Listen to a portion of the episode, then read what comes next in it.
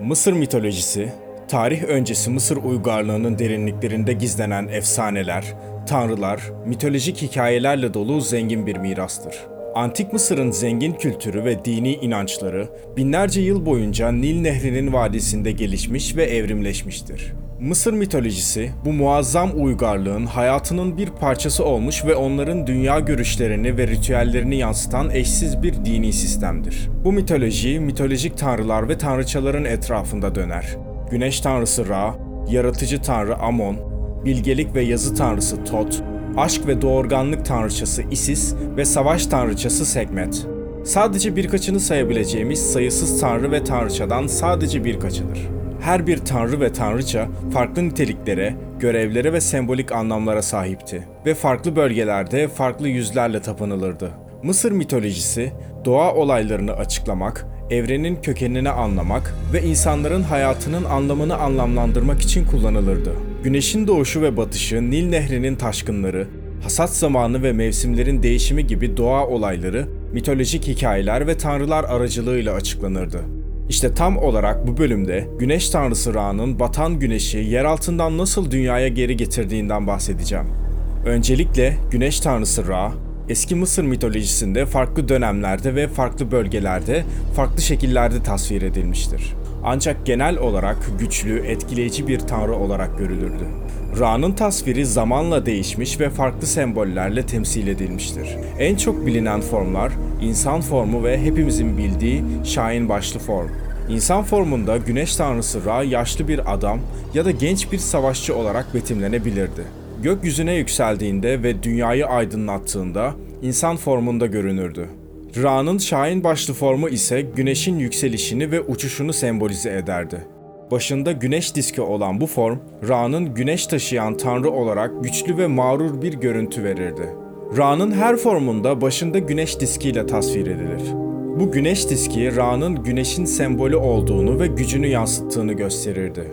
Güneşin parlak ışığı, insanlığın hafızasında daima hayatın ve varoluşun sembolü olmuştur. Antik Mısır toplumunda bu anlamlı fenomeni mitolojik bir şekilde yorumlamış ve güneşi hayat veren gücün ve güzelliklerin kaynağı olarak tasavvur etmiştir.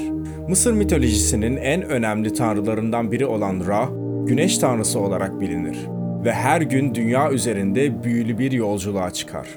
Ra'nın yolculuğu olarak anılan bu muhteşem olay, güneşin doğuşu ve batışıyla yaşanan evrensel döngünün bir sembolüdür. Güneş tanrısı Ra, her sabah doğuşuyla birlikte doğu ufuklarından doğardı. Başlangıçta bu doğuş, karanlığın dağıtılması ve yeni bir günün başlaması olarak görülürdü. Ra'nın doğuşu, dünyanın uyanışı ve ışığın yeniden doğuşu olarak kabul edilir. Sabahın ilk ışıklarıyla birlikte antik Mısırlılar doğan güneşin aydınlığıyla uyanmanın ve yeni bir günün başlangıcını kutlamalarının sevincini yaşardı. Ra gökyüzünün doğu ufkunda yavaşça belirirdi ve kutsal güneşi temsil eden ışığı yeryüzünde yayardı. Bu an yaşamın uyanışı, doğanın canlanışı ve bereketin yeşermesi anlamına gelirdi. Ra'nın yolculuğu her sabah bu büyülü anı getirirdi ve insanların güne umutla başlamasına neden olurdu. Ra, güneşin batışı ve gecenin başlangıcı ile birlikte yeraltı dünyasına inerdi. Bu yeraltı dünyasının adı Amenti olarak bilinirdi. Amenti, ölülerin ruhlarının geçtiği yer olarak kabul edilirdi. Ra bu yerde gece boyunca zorlu bir yolculuk yapardı. Bu noktada Ra'nın güneşi batmış ve dünya karanlığa gömülmüş olurdu. Burada düşmanları ve karanlık güçlerle savaşırdı. Bu yolculuk Ra her gece öldüğüne inanılan ve yeraltı dünyasında ruhların geçiş yaptığı yerdeki meydan okumalardan biriydi. Her akşam güneş batarken Apep ortaya çıkar ve Ra'nın güneşini yutmaya çalışır. Apep yeraltı dünyasında yaşayan devasa yılan olarak tasvir edilir ve Ra'nın güneş yolculuğu sırasında karşısına çıkan büyük bir tehditti. Apep gece vakti karanlığın hakim olduğu ve güneşin gücünün en zayıfladığı anlarda Ra'nın karşısına çıkardı.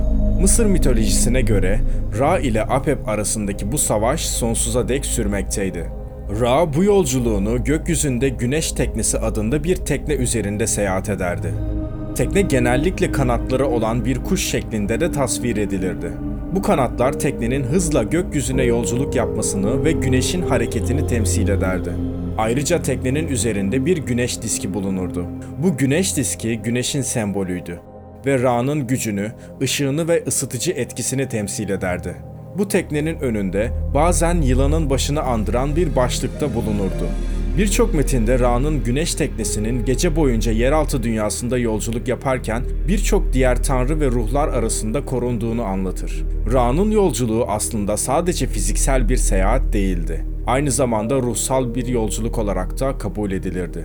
Sabahın ilk ışıklarıyla birlikte Ra yeniden doğuş için hazırdı ve yeraltı dünyasından çıkarak doğu ufuklarında yükselirdi. Bu güneşin yeni bir günü başlattığı ve hayatın döngüsünün devam ettiği anlamına gelirdi. Ancak her şafak vakti dünya yeniden canlanırdı.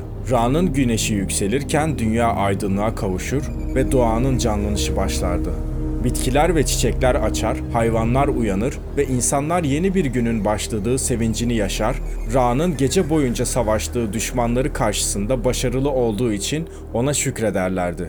Güneşin doğuşu Mısırlılar için umut ve yenilenmenin sembolüydü. Ra'nın yolculuğu, güneşin doğuşu ve batışıyla her gün tekrar ederdi. Bu antik Mısırlılar için doğanın düzenini, güneşin hayat verici gücünü ve hayatın sürekliliğini simgelerdi.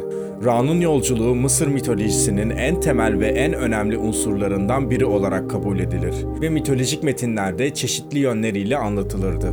Ra'nın yolculuğu, insanların doğanın gücünü, evrenin büyüsünü ve yaşamın sonsuz döngüsünü anlamalarına yardımcı olmuştur.